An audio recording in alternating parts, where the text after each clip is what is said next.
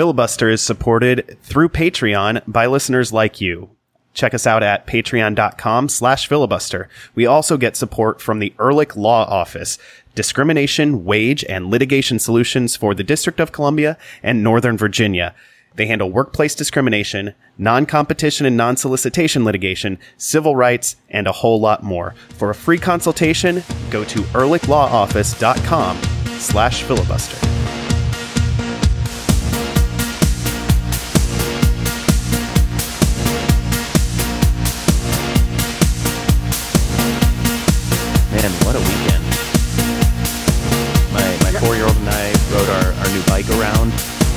Went down to the Capitol. She loved it. She, we went to the Capitol, the Capitol Visitor Center and took pictures inside with the, the replica Statue of Freedom that's on top of the dome. Uh, my wife and I went to Colada Shop and saw Hamilton on, on Saturday. That was, that was awesome. It's a great Cool. show at Kennedy Center. You may have heard of it. Uh, Sunday went to the Montgomery County Agricultural Fair, saw some animals, rode the Ferris wheel. Four year old again, delighted. Did you see any goats? Uh, I, I did, and any Patreon supporters, rest easy. There are pictures of me with goats from Montgomery County coming in the near future to to our our supporters on Patreon. You know, and after that, called it a night. Went went to bed early. Well, that part's a lie. You don't have to lie to bury the lead. and then I watched some soccer, and oh my gosh, Yeah, let's just get into it. hey, hey, welcome in. This is Filibuster, the Black and Red United, and bearing the lead podcast. I'm Adam Taylor, joined as always by Ben Bromley, Jason Anderson. We're all from blackandredunited.com. Tonight, we are talking about DC United's uh, epic. I think epic's a word we can use to describe this one. Three to two win over Orlando City Sunday night at Audi Field. Um, one of the the biggest kind of most stupendous, momentous uh, goals, I think, uh, in MLS this year, if not ever. Certainly, uh, one of the the most spectacular plays in Audi Field's short history. At the end of that one, uh, we'll obviously be talking about that. We'll talk about the recently closed MLS secondary transfer window, where DC United made a few moves. Uh, you may have heard about that. Uh, in the second segment, we're going to bring on our friend Will Conwell from Stumptown Footy. He's going to help us preview DC United's quick turnaround visit from the Portland Timbers of MLS's Western Conference. Before we do anything, Jason, what are you drinking tonight? Uh, after the uh, complications and uh, mind bendingness of last night, uh, I kept it extraordinarily simple. I have uh, Patron Añejo Barrel Select, um, which I talked about at length on a previous episode, and it's still really excellent. I, I'm not going to dilute it with anything. This is uh, too good for that sort of thing. Ben, you are on record several times over, if memory serves, of recommending 100% agave tequila Always. even and and you in fact endorse the the strategy of buying the cheapest 100% agave tequila for mixing I mean, yes, for mixing, for sure. Yeah for mixing that's what i've done tonight i, I have the cheapest 100% agave tequila i could find and i've made a rickey out of it i guess you could be What is it? silly and call it a ricardo it is kirkland Really? tequila from costco a giant effing bottle of it 100% agave says so right on the bottle Interesting. I've only ever heard that the Kirkland brand liquors of all the kinds that they make. Every single time I've heard about it, it's always like, I mean, it's not like spectacular, but it's better than you would expect. Yeah, that's that's exactly what this is. It is a completely serviceable mixing liquor. Virginia, and- with its uh, antiquated ABC laws, uh, no Costco can sell liquor here. And also, I don't have a Costco membership because because it is very far away from me in a place where it would take me hours to get in and out of. I had completely forgotten I had this and was searching around for our club soda because I knew I wanted a Rickey, um, and found a giant bottle of tequila and said, eh, "Okay, when fate hands you tequila, you you make a drink. Ben, what are you drinking tonight? So I'm going with uh, some benchmark bourbon, which is the younger brother of uh, Buffalo Trace, and just with a little bit of Coke. Just something simple, something easy. I was in uh, Pittsburgh for most of last week. Got back late on Saturday. Didn't have time to go to any stores, so I just went with what I had. All right. Uh, shall we talk about this this game? I don't think we need to I guess. bury, I, I bury guess the we can get into it. I, I still am not totally um It was a bizarre game. There's a lot to talk about. yeah i'm not totally But- set for words I- after the ending of it Can I just note that Be- Ben is using, the, I believe, the first words out of Ben Olsen's mouth in the press conference were "It was a bizarre game." Um, I did not do I- that intentionally. yeah, that was just ben, the uh, has that synchronicity. Of. Yeah, No, that, that was just the synchronicity of Ben's.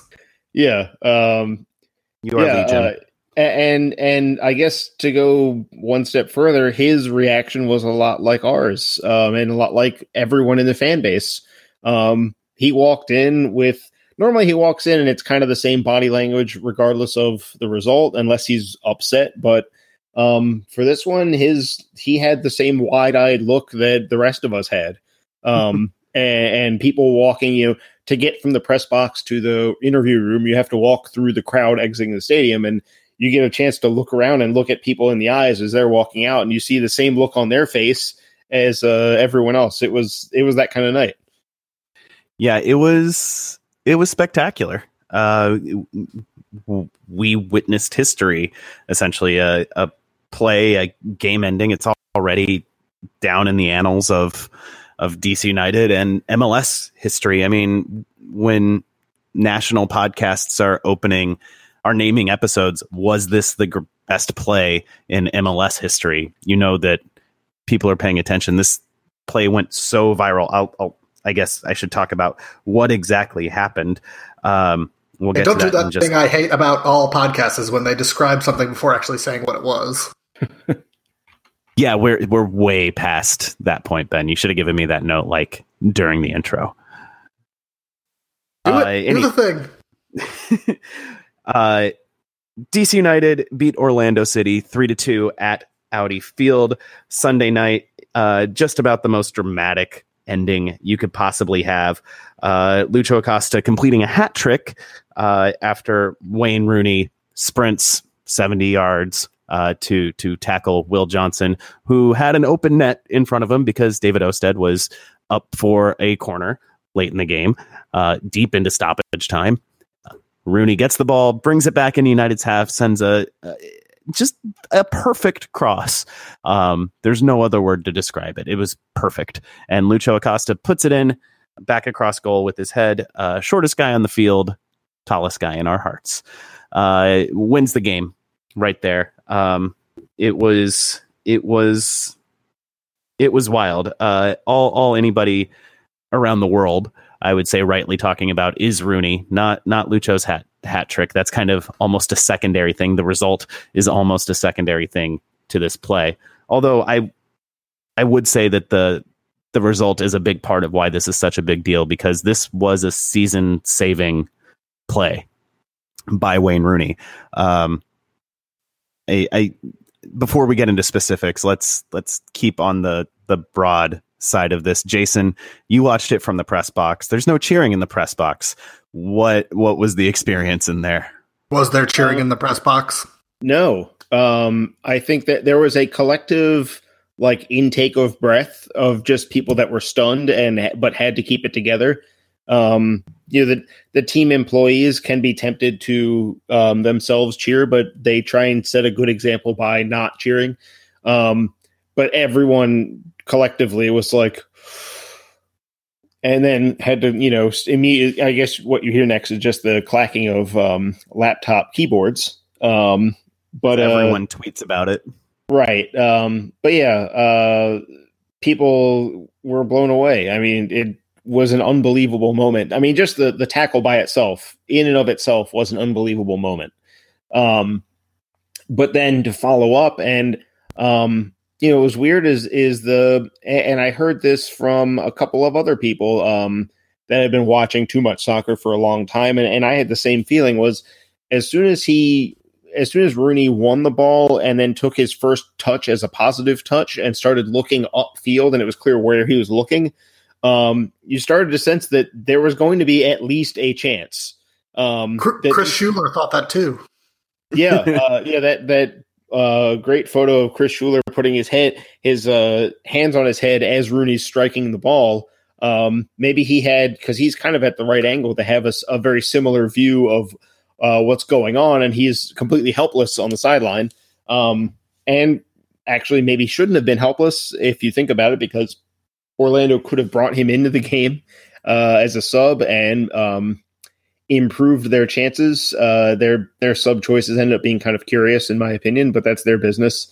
Um, but yeah, uh, the as soon as he had his head up, I, I you know I felt like there was going to be there was going to be a scoring chance. I'm not saying I thought there was going to be a goal, um, but no one from Orlando was in a position to do anything about it um, to close him down. And you know that if you give Rooney that many targets and that much space, that he can strike a ball pretty well. We we know that you know no matter what questions you had about him before he arrived, that was something that everyone agreed upon that um, he was capable of putting a ball in like this. Um, but for it to happen in that moment in in a game that was that dramatic and strange and full of um, VAR challenges and all this other stuff, um, it you know if it if it reminded me of anything, it reminded me of um, Megan Rapinoe's cross to Abby Wambach.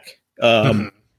And I mean, how many plays can you ever talk about that remind you of that one? Uh, mm-hmm.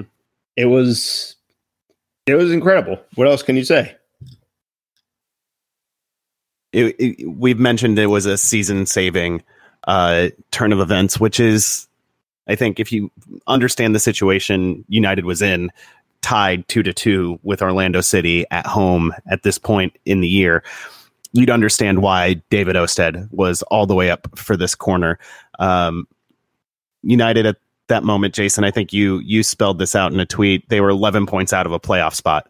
Yeah, at that point, with just over a dozen games to go. I think 14 and, games to go in the season, and you're not making that up. No, and the corner the corners coming in with, with like 50 seconds left on the clock. You've got to assume most corners end up with either the ball getting nodded away but out of bounds or with someone getting a shot, maybe not a good shot, but some kind of headed shot on goal. But usually, in any case, if you've got 50 seconds left and you know you need a goal, um, what else are you going? You don't have any other cards to play. Um, right. And United did need a goal there. A draw was yeah. as good as a loss.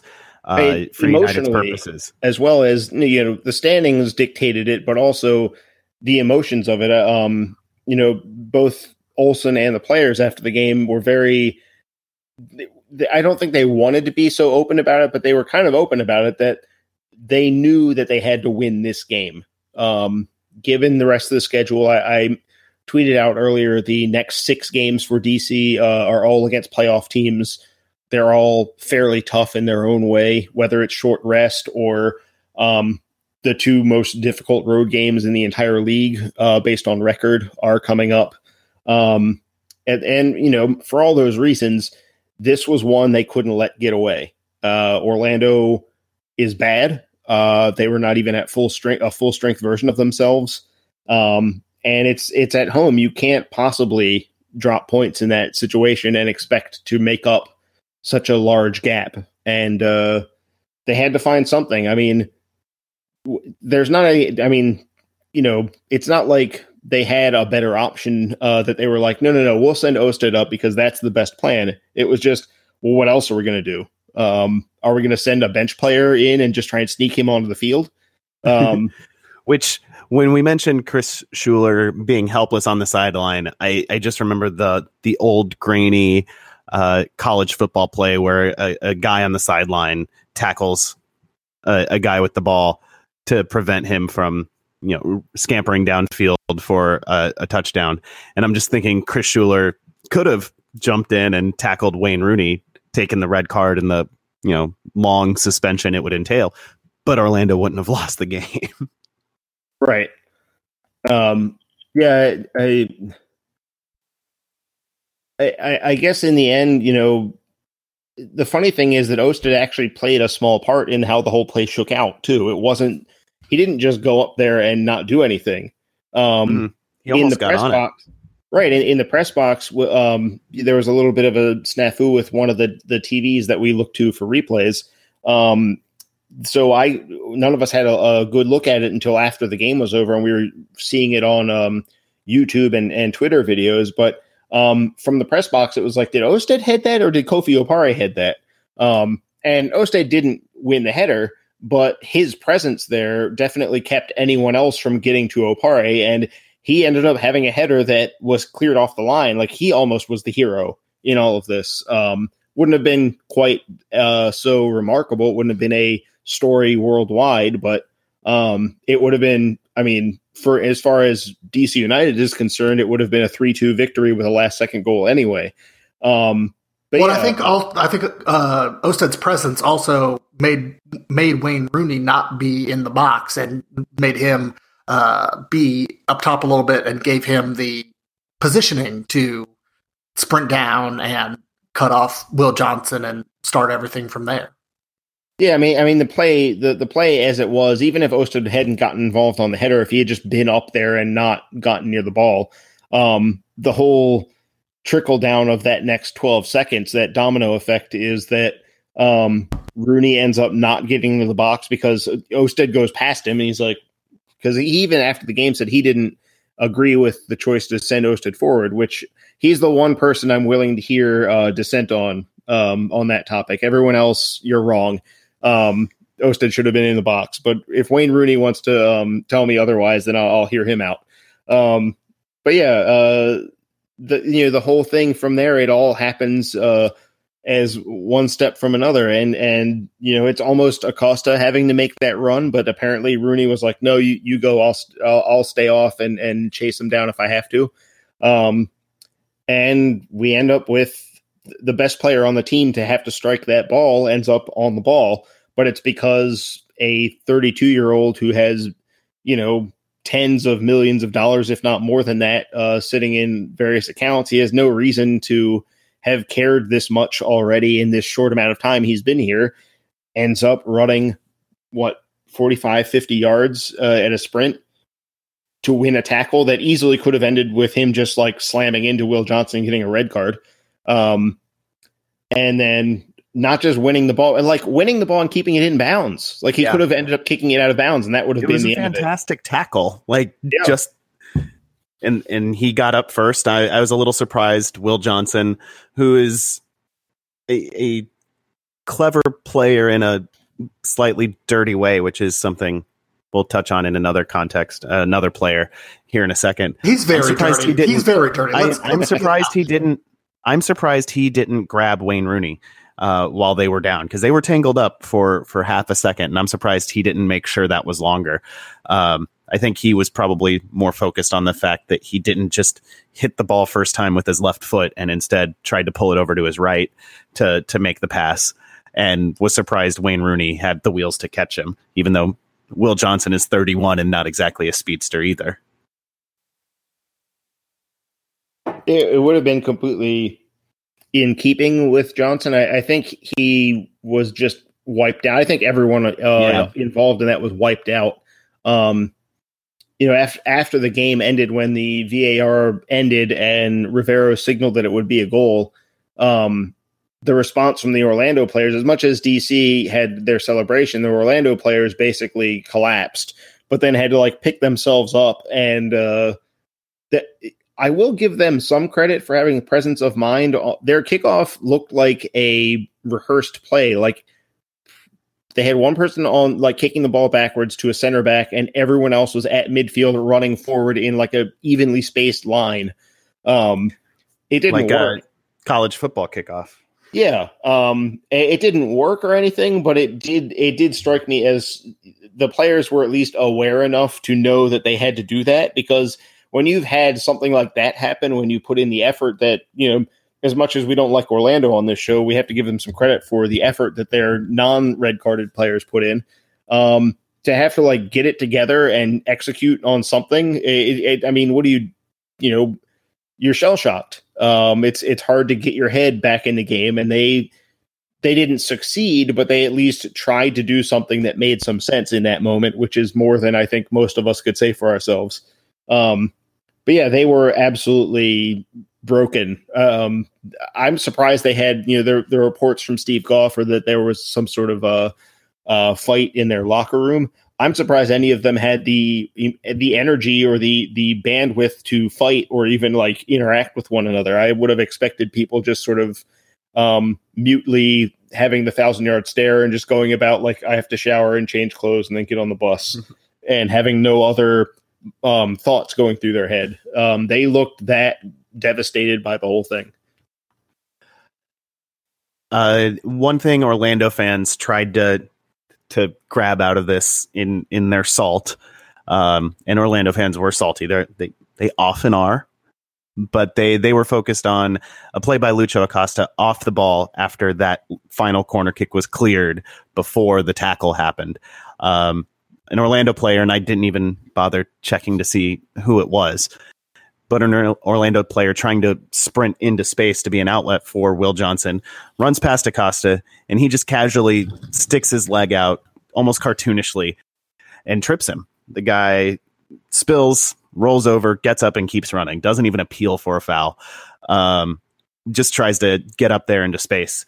Uh, it obviously slowed him down. It reminded me of stories of Ben Olsen, who was well known. Multiple different former players have talked about how when United in the days of old would turn the ball over and a counter would go the other way, the last runner would never get there because Ben Olsen would have cleaned them out in midfield. And this was the same kind of play. You, you you have the opportunity to prevent someone from joining the attack and you do it and it's not technically fully legal, but it's not it's not going to injure the guy. You're not trying to injure the guy and it's in in many ways a very smart play if if not totally above board.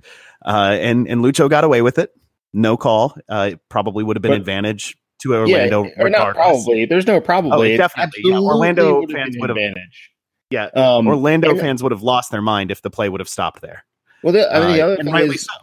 R- Rivero to do his job correctly would have had to award advantage. Um, mm-hmm. because in that moment, it's Will Johnson running behind everyone with an empty net in front of him. It's yeah. the biggest advantage you could have. Yeah. Um, and you know, if if there's an argument to be made at all, it would be that Rivero would come back and mm-hmm. after awarding the goal, um, award Acosta a yellow card for the foul as well as his shirt taking off yellow card for the celebration and send him off. But would that have made a difference to the goal or the result of the game? No. Um, so really, the people that should be pushing for some punishment there would be Portland fans.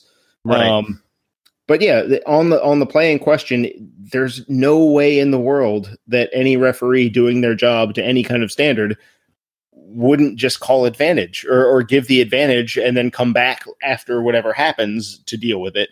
And whatever happened was Rooney winning the tackle, putting the ball back in, and Acosta heading it in. Um, that means that the goal would have stood like nothing changes. So yeah, him committing that foul doesn't it never it doesn't matter. Um, yeah, and also the way the rules the rules or the laws of the game are are written and how referees are told to referee games. Right. I've also seen speculation that the the goal might have been taken off by VAR for that foul, and that's wrong. Uh, from the way they're applying VAR right now, if a foul occurs in the attacking phase of play leading up to the goal, then you can take it away. You can you can take the goal off the board. This was obviously not in the attacking phase of play that led to the goal. DC United didn't have the ball. Orlando was on a break going the other way. That's very much not an attacking phase for DC United. And so there's no way VAR properly applied could have taken the goal off for that foul. Uh, I just thought it was worth mentioning and thought it was kind of funny that uh, it, it very closely resembled stories of Ben Olsen from the past. Uh, let's let's talk more about Lucho and Rooney, but outside of this play, they were the two best players on the field uh, by far in this game. Lucho had a hat trick. Rooney had two assists, uh, and they were the ones really calling all the shots when United was on the ball. Um, it was it was a display to to to remember, not just for that final play, which is going to dominate memories, uh, but Lucho had a great goal at the end of the first half, a really good goal, a brave goal, I would say, for the second one when Bendik completely cleaned him out and probably should have seen red himself for uh, putting his knee up. Lucho scored uh, his three. Rooney got two assists, uh, bringing his total up to three assists and one goal um, over his something like what 300 400 minutes uh, yeah, of MLS play. Not, not a bad rate of return so far for for Rooney uh, if you count those assists in. Uh, stepping back, other than those two, uh, it was not necessarily the best performance from DC United. They they kind of got away with um, a lackluster showing, at least on the scoreboard. They they did well to boss possession once they went up a man. They they did pretty well to to carve out some some good chances, but they had their defensive lapses and they got punished for them. And they they for the second time this year against Orlando allowed a, a tying goal to be scored when they were up a man. And they they gave up a lead twice in this game. Um, and and United's gonna have to be better because they have, like Jason said, they have better opponents coming in, and they're they're gonna have to step it up and hopefully this game provides the emotional platform to do that but they they have to be locked in defensively they they can't let players of the quality of Uri Rosell get on the ball in acres of space in midfield and allow Dom Dwyer to run in unchecked behind um, that's a recipe for losing yeah I think that uh, when uh, David Ousted the ball bounced off his leg and into the goal. I think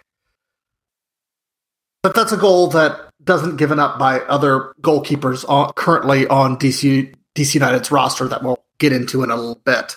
Um, it's unfortunate. It's not totally preventable, but it's just indicative of the problems that DC United has had at goalkeeper uh, so far this year. And the game could have been 2 1 going into the 90th minute instead of 2 2 going into the 90th minute. I mean, if I mean, the defense think, is locked in, it's two to nothing or three to nothing going into that that final minute. Well, yeah, the defense is bad too. and maybe we can go ahead, Jason. Uh, I, I, feel like just focusing on the goals, though, it doesn't quite get at what was wrong with the performance because if you do if you handle the business at the end of the field, the fact that the defense isn't very good doesn't really ever come up. Um, and that's what concerns me more than anything. I mean, the Rosell cross hit Birnbaum's heel and then Ousted's heel and went in. It was it was a it wasn't good for Ousted, but it was also fairly strange. Um, yeah, the second goal bothered me a lot more than the first for Orlando. Um, and maybe you know on some cosmic level maybe there's a karma being repaid because dc got a 90th minute goal against colorado in a very similar fashion uh, as the first orlando goal so maybe we we owed some kind of debt for, for that but um I, I guess the colorado game is kind of it wasn't the same problem but it is the same thing where they did get the win that they had to get but you know you do have to feel like you got away with one um, because Orlando is really bad. There's no reason for this to have been so difficult. Um, and outside of Rooney and Acosta, I think a lot of players on the team let themselves down. They were flat for the entire first half. Um, Acosta's goal, the, the first goal was him. It was almost him being like, okay, everyone on this field is playing badly. I'm going to do something about it. I can't stand this anymore. Um, because you know Rooney gets an assist there, but it's just a, a sideways pass, and and Acosta is doing all the rest of it himself. Um, and if we're speaking of bad goalkeeping, um, Joe Bendik showed us why he had been benched recently because he was as bad as Earl Edwards Jr. I I said in our um, pregame post that I didn't think he was very good. Bendik replaced him or got the job back and looked just as bad. Um, so that was that was a pleasant uh, bonus for United. But um, just in general, I, I, I feel like there were a lot of guys that weren't quite tuned in. Um, it wasn't just that Orlando played an un- unexpected formation. It wasn't just that um, you know the red card kind of dictated them bunkering in even more than they already were doing. Um, I just I, I found myself kind of once you take Acosta and Rooney out of the equation, I find myself thinking that every other player on the field was you know C minus or D plus level. Um, it was just a lot of not that good in a game that they had to have, which is worrisome. So let's let's talk a little bit about what Orlando did there, Jason. You alluded to uh, a, a, formation, and last week I I, I spitballed a a, a three man, five man backline for United that had a lone striker. I wonder if James O'Connor was listening and said, "Ooh, that's a good idea. Let's run that out for Orlando," because he ran a five four one diamond out, which is not something you see much of in in MLS. It it's weird because I think it was I, am calling it a three three three one, like the one that Jesse Marsch used to have the Red Bulls play. It's mm-hmm. just that while the Red Bulls were very much about front foot, um, high press and aggression, Orlando was using it to sit deep and and just clog the middle up in the best way that they could. Um, and so it, it was a little bit of trickery because they haven't played that formation before. Um, their last few games they've played 4-3-3 their lineup card said 4-2-3-1 and actually made more or less some sense um, as it was listed. It looked a little conservative but it was you know um, but it was also a lie. Right yeah right. Like higuita was listed as their attacking midfielder and it was like wow that's pretty conservative but all right whatever. Um, and then they come out and I, I within like 10 seconds i was like wait what is this supposed to be? Um, what are they doing here and it was playing with three center backs. They had Scott Sutter filling in as the the right sided center back, and um, Chris Mueller was playing as a as a wing back, which is uh, is a first for him. Um, and then you know they're trying to clog up the middle. They've got three guys in the middle plus four midfielders ahead of them, jamming up that space. They were perfectly willing to drop and and leave Dom Dwyer completely by himself. Um, and when they would go forward, it was all about just connect enough passes on the left or in the middle long enough for DC United to start to lean that way and then immediately fire it out to Mueller one on one with Joseph Mora, who I think they were targeting. Um, I part of part of it was that the lineup they had, Mueller was clearly the only creative presence in their entire eleven. Like uh, Tony Rocha um, is not a creative player on the other side. Um, Muhammad El Munir is a straight line speedster. He's not really anything uh, in terms of creating. He's just fast. Um, Dom Dwyer doesn't really create his own chances. It was basically like, all right, Chris Mueller, you're the one guy on our team who has a little bit more um, in terms of uh, vision. So we're just going to keep feeding the ball to you. You're also lined up against their their weakest fullback, so that's a bonus. Um, and it it to their credit, even though it was pretty much a one trick thing, it kind of worked. I mean, this was a bad, weaker, they were the weaker team in terms of talent. They were on the road. They're in a horrible run of form. Their morale is low enough that they're having fights in the locker room after the game. And yet they almost pulled this off. Um, and I think it was because United isn't very good at solving this, you know, willingness to park the bus. Um, and you know they they tried. It wasn't that they were blind to it. They tried to adapt what they were doing. They tried to be more uh, willing to possess the ball for longer periods. They were willing to drop off a little bit and not just try and smash the door in like like normal because normally it's just let's go let's go attack the goal as fast as we can. Um, they tried not to just do that because what happens when a team drops in like that and crowds you out with so many players is that if you're just throwing numbers at it you're going to keep running into these crowds and not getting anywhere. And eventually something is going to get blocked or cleared in, in the perfect manner. And all of a sudden, you know, like the Dom Dwyer goal, it ends up being as simple as that. I mean, that play was so is so uncomplicated for Orlando, and it was because there was no one back to defend. Um, everyone was out of shape. Everyone was thinking of attacking, and they weren't thinking of they, they kind of played into Orlando's hands.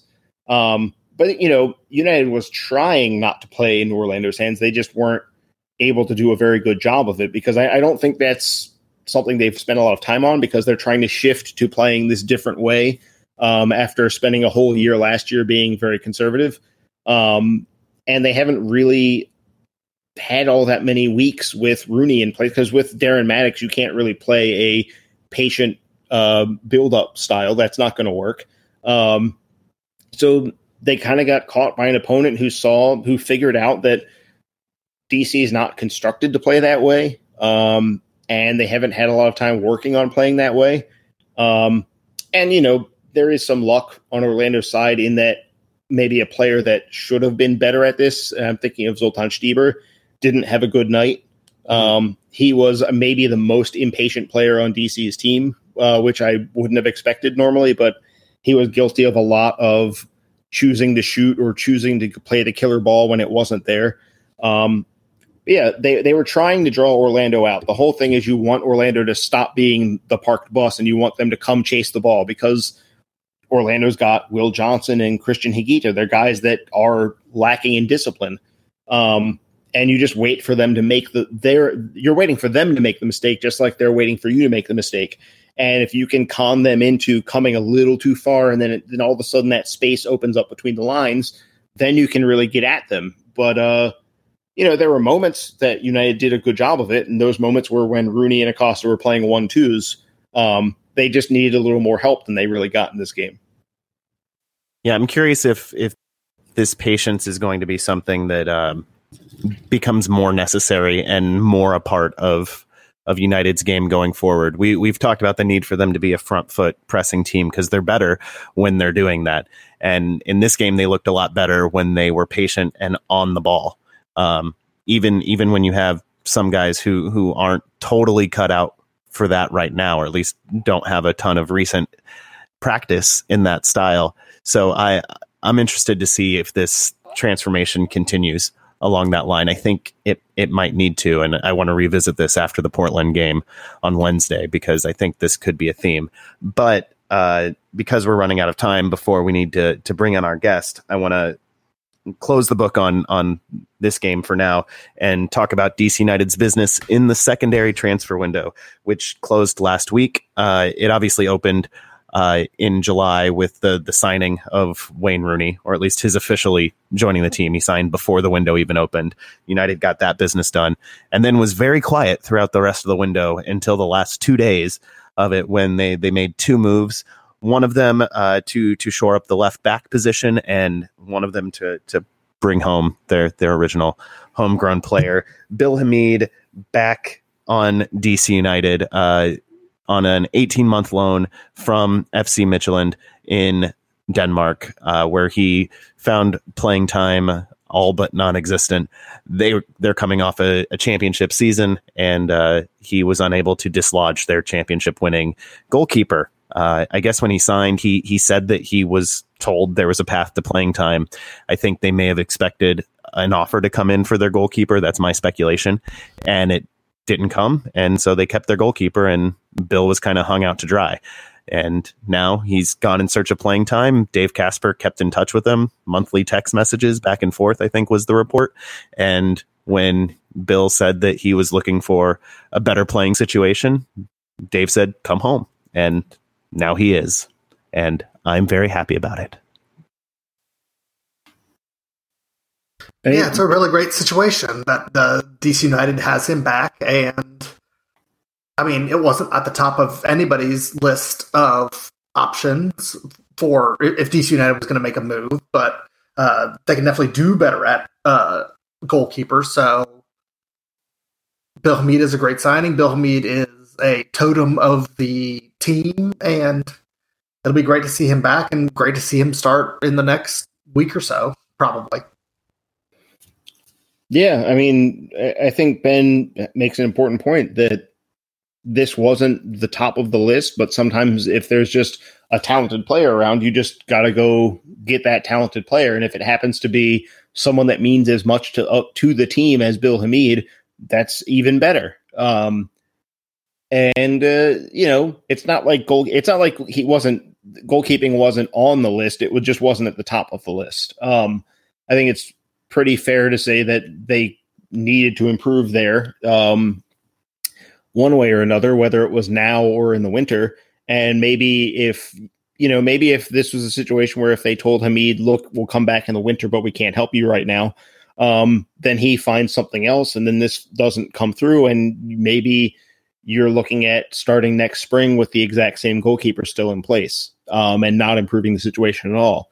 So, you know, sometimes you've got to strike while the iron's hot, even if it's not necessarily um, top of your list. You still take care of it uh, when you can. And, you know, it's the, the only complaint I think you could really have is that goalkeeper is a pretty expensive position for DC uh, against the cap right now.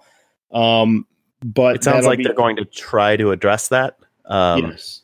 Steve Goff tweeted, we're recording this on Monday night, and Steve Goff tweeted this evening that United are likely to waive Steve Clark, who joined the team late last year uh, and started the final five games and has mostly been a backup for David Ousted this year. Uh, he's an American player. If they waive him and another team claims him off of waivers, DC United doesn't have to carry his cap hit anymore. If nobody claims him, then he stays on on the roster for, or not on the roster, but on the budget for the rest of the season. Uh, but that could give them a little flexibility either to sign a free agent or or going into next year. I'm not actually sure how much flexibility they do or don't have right now. Um, and from what our our our own Steve Streff uh, reported, Dave Kasper's not really looking that hard for more additions this season. Yeah, and and I think a lot of that my my pet theory is that the amount of time spent on making sure the Rooney deal actually went through, um, it probably took up most of Dave Kasper's time that normally would have been keeping multiple uh, irons in the fire and and all that stuff. Um, because that's such a colossal, it's a much more complicated deal than we're used to seeing. Even a deal like getting Lucho from a loan to a permanent transfer from Boca Juniors with alleged interested parties and I think it was the Brazilian league was was the other team that was interested at the time. Um, that was a complicated deal by MLS standards and it pales in comparison to landing Rooney. Um, and so you end up with you know there's only 24 hours in a day and at some point um, you're going to run out of time and I think maybe getting that one over the line uh, meant sacrificing on some other things and not having enough time to um because you know united entered the window with a lot to do. It wasn't a well if we just ad- address one one or two things everything will be great. It was like okay we need to remake almost the entire back four. Um we could use another winger that's uh, probably that's not an international. Um they had to figure out what to do about uh, the front line, which was overcrowded, so they moved Patrick Mullins. Um, but yeah, the, you know, there was so much to do that I think at a certain point they just ran out of time to get it all done, and so it's a little unsatisfying. Um, it's a little frustrating to see the fullback situation not really addressed. I mean, Vytas is going to be better than Mora. Um, and maybe the change of scenery will see. I mean, he's in his prime. It's not like he's on the downhill. He's 27. He should be having his very best years of his career in the next year or so. Um, the fact that they're not paying his whole salary is, is good. Um, it is a little odd that DC and Portland keep making moves over and over again, back and forth. Um, as a reminder, when the season ends, Portland has to send an international spot back to DC. DC has to send an international spot back to Portland, and I think, uh, I think Portland holds two more of DC's international spots as well. Um, like I can't remember the, the math of it, but it, it the whole thing between Portland and the other teams we've traded international spots with, it ends up being a wash as far as how many spots DC will have. But it's still three different spots going back and forth across the country between DC and Portland, um, on top of Vytas, uh, on top of a few other um, deals that have happened along the way. So that's a little odd. But yeah, you know, I wish they had done a lot more, but um, as far as getting Rooney and getting Hamid, those are pretty big deals. So the the big stuff they handled, they just didn't handle everything else, and I think they just couldn't do both. They had to pick one or the other. Well, I think that uh, yes, definitely Dave Kasper did all he can do. I think that's just an indictment of the lack of investment in the scouting front office that the team has had for the past long while. It shouldn't just be Dave Kasper doing all of these deals. They should have other people uh, uh, teeing these deals up, and then Dave Kasper's like, "This looks good. I'll sign off on this. I trust you." And and this uh, center back who costs two hundred thousand dollars looks good. It shouldn't all be on Dave Casper to do the entire lift for every single position. That'd be nice. Yeah.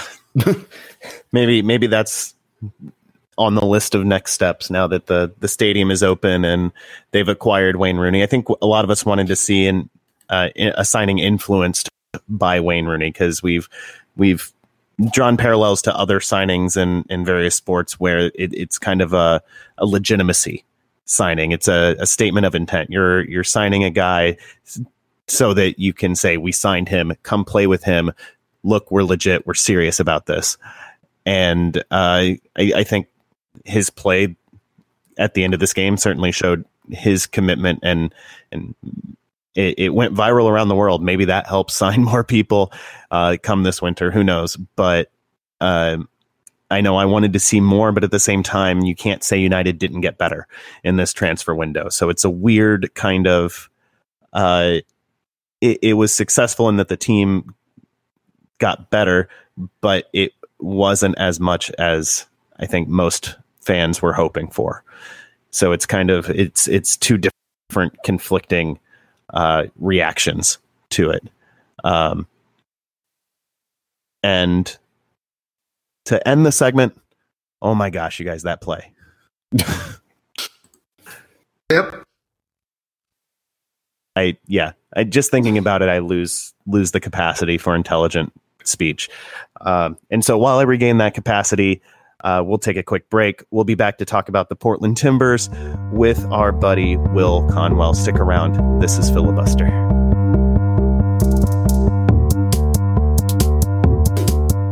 Hey, Ben, um, you wouldn't say this is a hostile work environment, would you? You can tell uh, me. Depends. I mean, well, I should ask you. I mean, is our goats hostile? Uh, I think goats are are hostile. I think that they are secretly trying to take over the world. But but if this were a hostile work environment, or if I were trying to steal your wages, or or do something else oh, nefarious in a, I'm really not. Uh, but in a workplace environment, you know who to call, right? Because you live in the District of Columbia or Northern Virginia. I, I do. It's the Ehrlich Law Office. It is the Ehrlich Law Office. Uh, they they offer discrimination, wage, and litigation solutions in Northern Virginia and the District of Columbia, which means I can totally create a hostile work environment for Jason. Except, no, he they they wouldn't want me to say that. That would be bad. I do not want to create a hostile work environment for anyone. But Jason couldn't call them nonetheless because he lives in Maryland. Sorry, Jason. I'll fight my way through this. All right. Uh, they handle workplace discrimination, wage theft, uh, non compete clauses, and uh, non solicitation litigation. They handle civil rights and government takings and disability and education law. They handle a lot of things. And if you are interested in a free consultation, head to ehrlichlawoffice.com slash filibuster.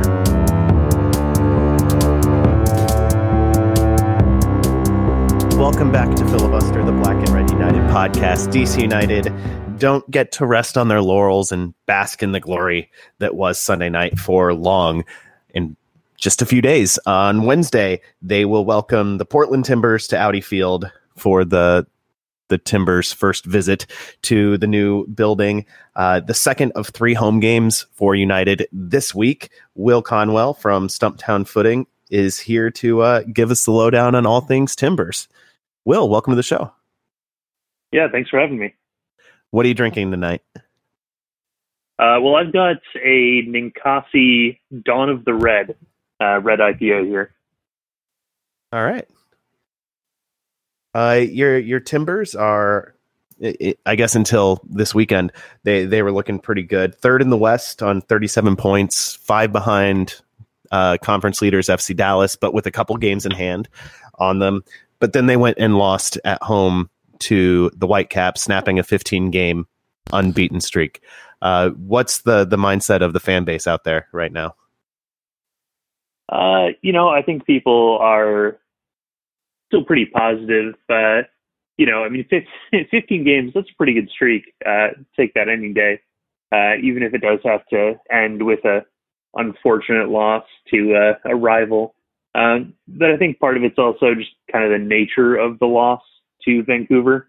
Um, it was it was hard to look at the way that game played out uh, and not think of any number of ways it could have gone differently. I mean, uh, a missed penalty that kind of led into the second Vancouver goal, a, uh, a, a pretty fluky opener from the Whitecaps that saw some uncharacteristically bad decision making from the Timbers. Uh, you know, it, the Timbers just shelling Vancouver to uh, to close out the game, but ultimately uh, not finding the uh, the second goal that they needed. So, you know, there was uh, there was a lot that happened in that game, and while it was ultimately a, a disappointment to see the streak snapped there, um, it's also one of those games that just kind of leaves you uh, shaking your head and and wondering uh, what could have been. I know that feeling very well. uh, new coach this year for the Timbers. Uh, 15 game unbeaten streak is not a, a bad way to come into MLS. Uh, Giovanni Savarese came over from the uh, Cosmos for you guys this year. Uh, I guess he just likes teams that wear green. Tell us about him. What has he done to to change what was Caleb Porter's side for a long time? Uh, well, you know, Gio's a, a pretty pragmatic guy. Uh, you know, when he first arrived in Portland, he was really trying to implement a, uh, a one brand of soccer that wasn't really going to fit in with what the Timbers were used to doing and what their uh, what they had the personnel to do. Uh, and you know, he recognized that pretty quickly and switched into this kind of defense first, uh, you know, shut things down, uh, and then build from there mindset that uh, has seen the Timbers through uh, most of the season. Um, and you know, having having someone who is you know when, when you've got a new coach coming in, having someone who's able to uh, you know recognize um, what it is that's going on with the team and, and make adjustments rather than just kind of being dogmatic in what style they want to play uh, I think is always going to be really important in a league like MLS where, you know, the ability to completely remake a team is certainly limited in a in a limited window. So, Will, uh, Fernando Adi is out and uh, Samuel Armenteros is in. Uh, how surprised are you and our Timbers fans by the emergence of the uh, the big Swede? Um, I think that looking at Armenteros' playing history, it's not really a, a surprise that he is uh, that he's been so effective. Um, you know, he's a guy who's always scored goals, uh, with the exception of his, uh, his time with his last club. That was really more uh, of a strange sort of contract situation and uh, coaching issue than it was anything with his uh, his ability on the pitch. So you know, it, I think that uh, the Timbers are getting more or less what was expected out of Armenteros, uh, and the fact the fact that he, you know, is good enough that people are, you know, largely comfortable being without Fernando Adi, a guy who, uh, you know, has been a, if not for Diego Valeri, a record-setting goal scorer for the Timbers. Uh, I think that really speaks uh, speaks to the level that he's attained. And then my other question is um, based on the uh, uh, Portland recently traded uh, Vytas to DC United because uh, Zarek Valentin beat him out. Uh, Savarese pre- uh, preferred Valentin, uh, Caleb Porter uh, preferred Vytas. Uh, w- what do you think about the uh, fullback decisions that uh, Savarese has made?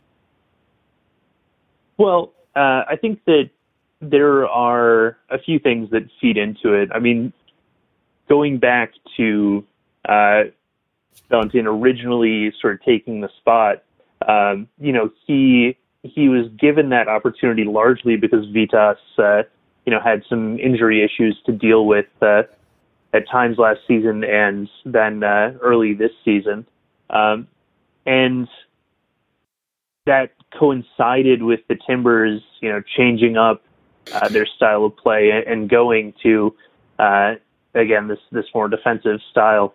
Uh, and Valentin really has fit in well with that. You know, he's a he's a really strong defender. He's not uh, he's not maybe as natural as Vytas is getting forward, um, but you know he's a guy who is rarely going to make a bad decision. You know, he uh, can play guys very strongly one on one.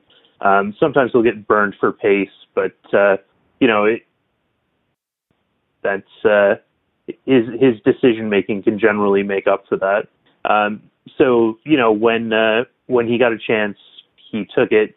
Uh, you know he has been competent, um, and you know when you're really trying to lock things down and make sure that other teams are being denied opportunities, that's sometimes an underrated ability.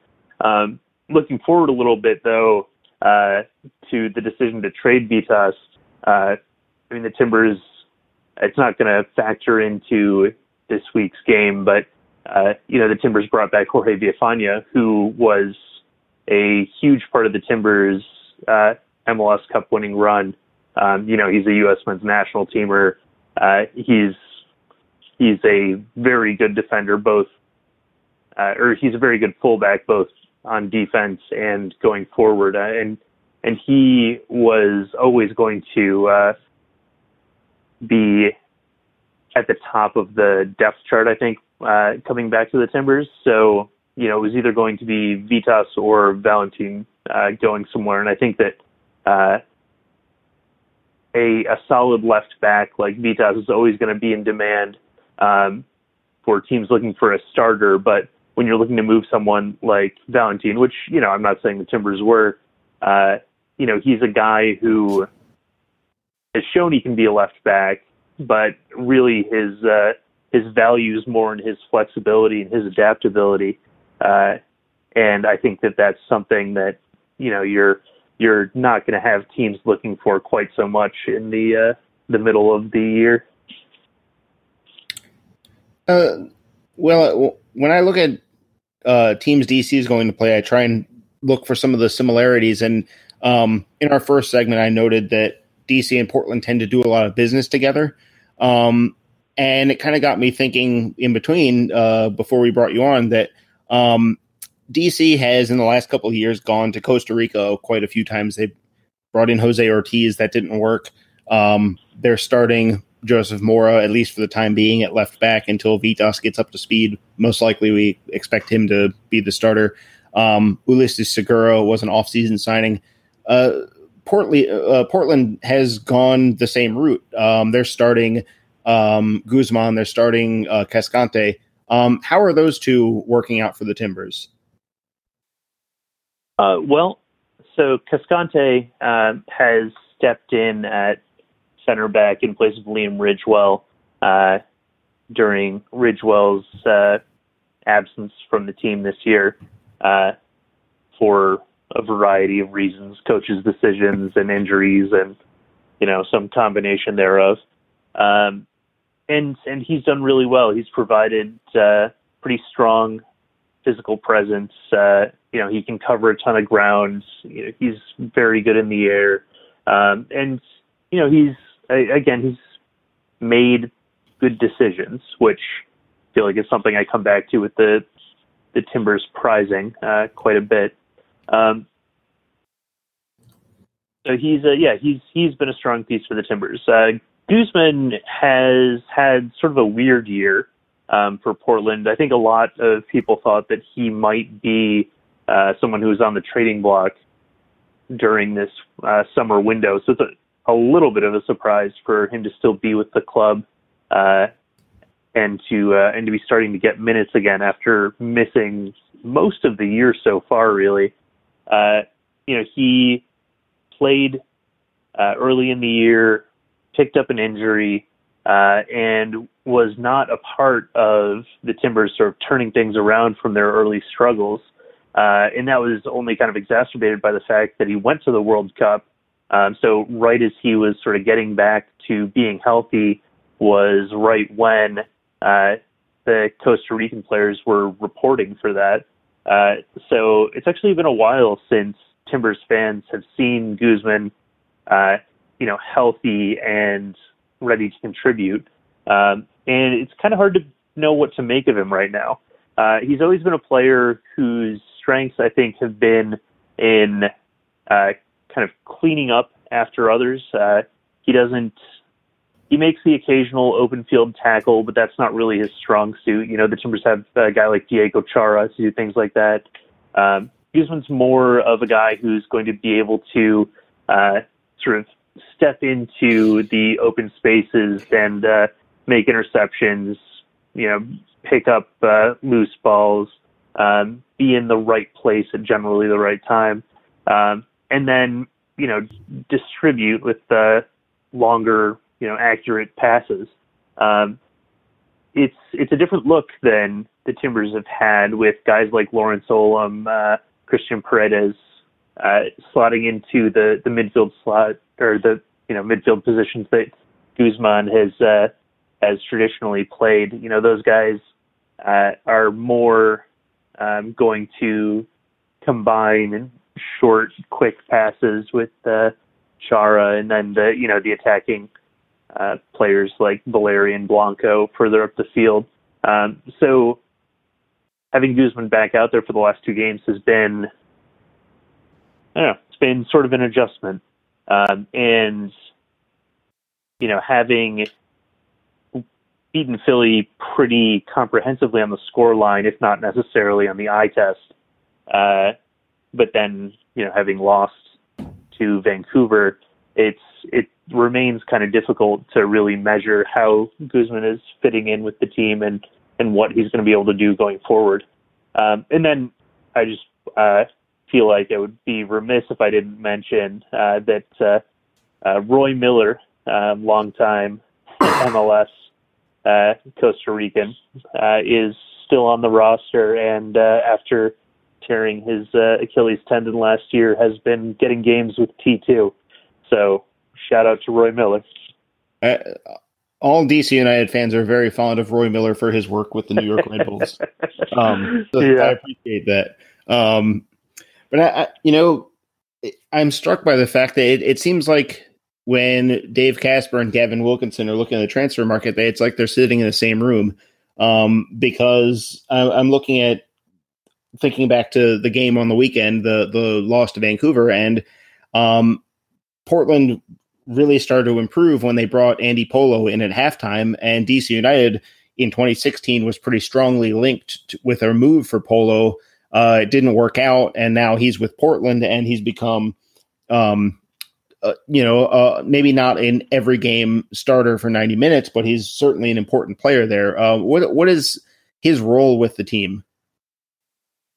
Uh, Polo is a guy uh, who um, has had a, an interesting and an evolving role with the Timbers this year. Uh, you know, he was coming into the year, he was kind of viewed by uh, the fans and those outside the team as a uh, you know, a, a winger, a, a primarily attacking player, a, a guy who's going to use his speed to uh, to go at you and uh, and make things happen.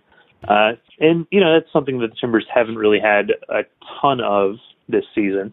Um, but uh, Gio actually kind of threw everyone a curveball by uh, playing Polo in more of a uh, central midfield box to box role, giving him a lot of uh, sort of shuttling duties.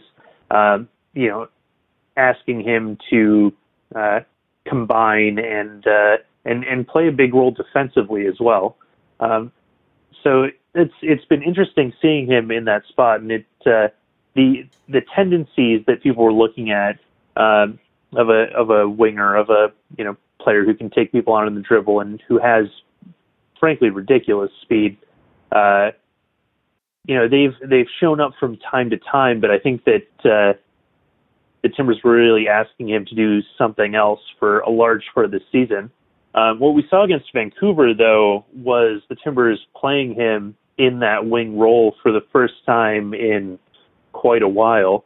Uh, and, you know, with Vancouver sitting back, with them packing men into the box, uh, they uh, really gave up a lot of space out on the wing, and it gave uh, Polo chances to really, you know, get the ball at speed and go at the fullback uh, out on that wing and cut inside and take a couple pretty nice shots. Um, so, you know, kind of uh, like Guzman, he's a guy that we haven't seen a ton of in that uh, responsibility this year. Um, but uh, what we saw against Vancouver, I thought was really encouraging. Uh, and with Guzman taking a larger role uh, in the midfield in the last couple of games, um, it's possible that Polo is really set to get a lot more of a run out on that wing. Uh, my last question is is someone who has been there for a while, um, but hasn't, you know, up until very recently wasn't really playing a lot. Um, Dairon Asprilla didn't really have much of a role for for a lot of the season. He was getting, you know, little cameo appearances here and there. Um, but once Savarese made that decision that Adi was going to be phased out and eventually um, uh, traded. I guess I was about to say transferred, but it's a you know a, a, trade to an MLS team that doesn't yet exist in MLS um, because we we follow a very strange league. Um, but Asprilla, you know, since then has become kind of a, a big deal for Portland. Uh, even with Armenteros being as good as he is, um, it ended up being Asprilla that that was left in for the full 90 against Port or, or against um, Vancouver. Um, what it you know in the past he was a winger. Now he it looks like he's being seen as a center forward. Um, what's going? Is it his game evolving, or is it just a different set of eyes seeing different uses for him? Well, uh, the Timbers have always kind of insisted that Asprilla is a forward. Um, during the Caleb Porter era, uh, you know, that's what he uh, was referred to as, even though he didn't ever ever really get a chance to play in that role. Uh, you know, he was always he was always a winger um, in his responsibilities and in his style of play. Um, but uh, with uh, with Gio coming to town, um, yeah, I think it is definitely just a new pair of eyes saying, no, actually, we think he is forward. I know we've been saying it this whole time, but he might actually be that thing. Um, now, Timbers fans might not agree with that. Uh, Asprilla, um, you know, he he's a very active player. He's he's going to run things down. He's going to, uh, you know, he's he's going to work hard for you. Um, he's going to kick the ball very hard. Uh, he's going to give you a couple step overs, um, but his goal scoring record is not impressive, uh, and his uh, his decision making on the ball has been know, not the fastest, I guess. Uh, he, he's a guy who um, you don't ever really look at him and and think like this guy's going to make his own chances. This guy's going to uh, you know create something. Um, he's kind of a utilitarian player uh, in terms of someone that you would put up top. Uh, and it's kind of frustrating for Timbers fans uh, because they're, you know, some really interesting young guys uh, on the on the roster um, who are playing all their minutes with T2 right now in uh, Jeremy Ebobisse and Foster Langsdorff, uh, both players who've shown uh, a real aptitude for for scoring goals in USL and uh, you know have uh, have a, a good deal of pedigree uh, in terms of that goal scoring. So um, you know Timbers fans are always clamoring uh, for those guys to uh, to get a run out, and having Asprilla be the uh, the number three behind uh, Armenteros and Adi, and now the number two behind Armenteros uh, is uh, is something that uh, can be you know difficult to reconcile for those of us who are not seeing uh, training every day and, and who aren't privy to uh, to the full tactical breakdown that uh, Gio's bringing to things. Um, the other thing I'd say about him is, uh, you know, just looking at the Vancouver game, um, Armenteros came out at the half uh, with a knee injury. Um, and although after the game, Gio uh, said that uh, he thought Armenteros would be available this week, uh, you know, we, we haven't gotten any follow up on that yet. Uh, and so there's a real possibility that it's going to be Asprilla as the lone starting forward um, for the Timbers, supported by guys like you know Blanco and Valeri, which you know Timbers fans are always going to be pretty confident in that pairing. But uh, having Asprilla up top is uh, not who you would look at to uh, to be your primary goal scorer generally.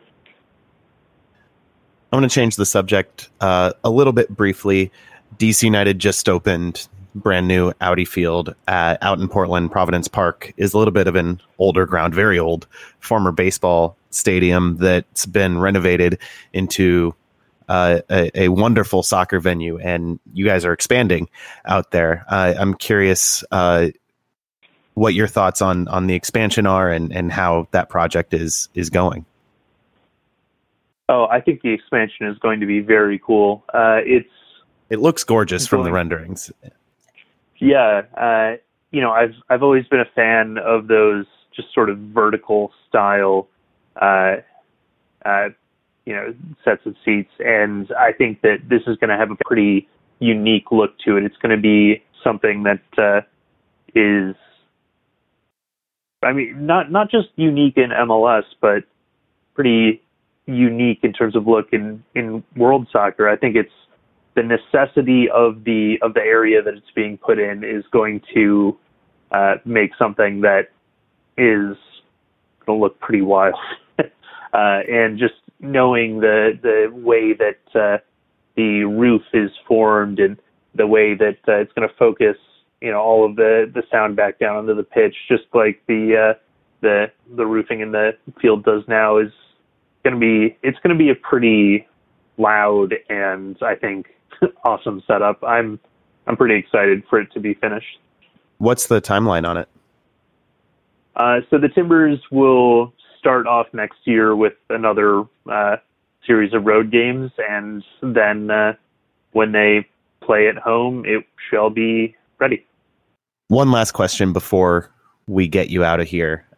If you were standing uh, in in the home team's technical area at Audi Field this Wednesday, what would your game plan be for the Portland Timbers? How would you game plan against the Timbers? Well, I think that uh, the uh, with the Timbers' current setup, I think the teams that have had the most success are the ones that have sort of forced the Timbers to come out of their defensive uh, shell and, uh, you know, have have looked to uh, take advantage of the uh, the fullbacks getting forward uh, and have managed to, uh, you know, hit the Timbers on the break. You know, the Timbers are looking to hit you on the break. Uh, and when you're able to draw them out and get them off balance, uh, that's when they're at their most vulnerable. Um, we saw that with Vancouver. Uh, Luki, as that first goal may have been. Um, you know, it was a it was a, a great look up field from Kendall Waston on the long free kick, and it was a, a great headed ball from Kei Kamara. It was a really opportunist sort of moment. Um, and you know, it's exactly the sort of thing, that quick look down the pitch uh, that the Timbers have been hit by several times this year. Uh, I think if you look back to the Montreal game a couple weeks ago, uh, you know, where they were sort of able to out counter the Timbers, um, that uh, that was a, a really good blueprint for teams that are going to, you know, cause Gio and company some frustration. Um, so yeah, I think I think that's it. Uh, for for anyone who wants to really cause issues for for the Timbers. All right. Will, thanks for coming on the show. Tell our listeners where they can find you on the old internet. Uh, well, you can find stuff that I write at stumptownfooty.com, uh, .com, and you can find me on Twitter at William Conwell. All right. Thanks again to Will. Uh, thank you all for listening. Find us at blackandredunited.com. We're at patreon.com slash filibuster if you want to support us financially and get access to bonus episodes like my unhinged ramblings immediately after uh, DC United's win against Orlando City this weekend. Uh, also find us on Twitter at filibusterdcu for the podcast at Black and Red U for the website, plus all our personal accounts, which are pretty easy to look up if you are so inclined. Send your emails to filibusterpodcast at gmail.com. We're on iTunes, Stitcher, SoundCloud, wherever you get your podcasts. Rating and reviews, uh, I understand, are very helpful. I mostly like it when you tell a friend about the show. So please do that Wednesday night before the game when you're talking about uh, the the wonderful preview you heard from Will Conwell. Uh, say that you heard it on filibuster and tell a friend about the show. That's really uh, that would be pretty awesome in my book. For Jason and Ben, and thanking Will one more time, I'm Adam, and we'll talk at you again real soon. Say goodbye, Jason. Uh, I'm still in recovery from Sunday. I can't say goodbye. I'm not even in recovery, so you're ahead of me.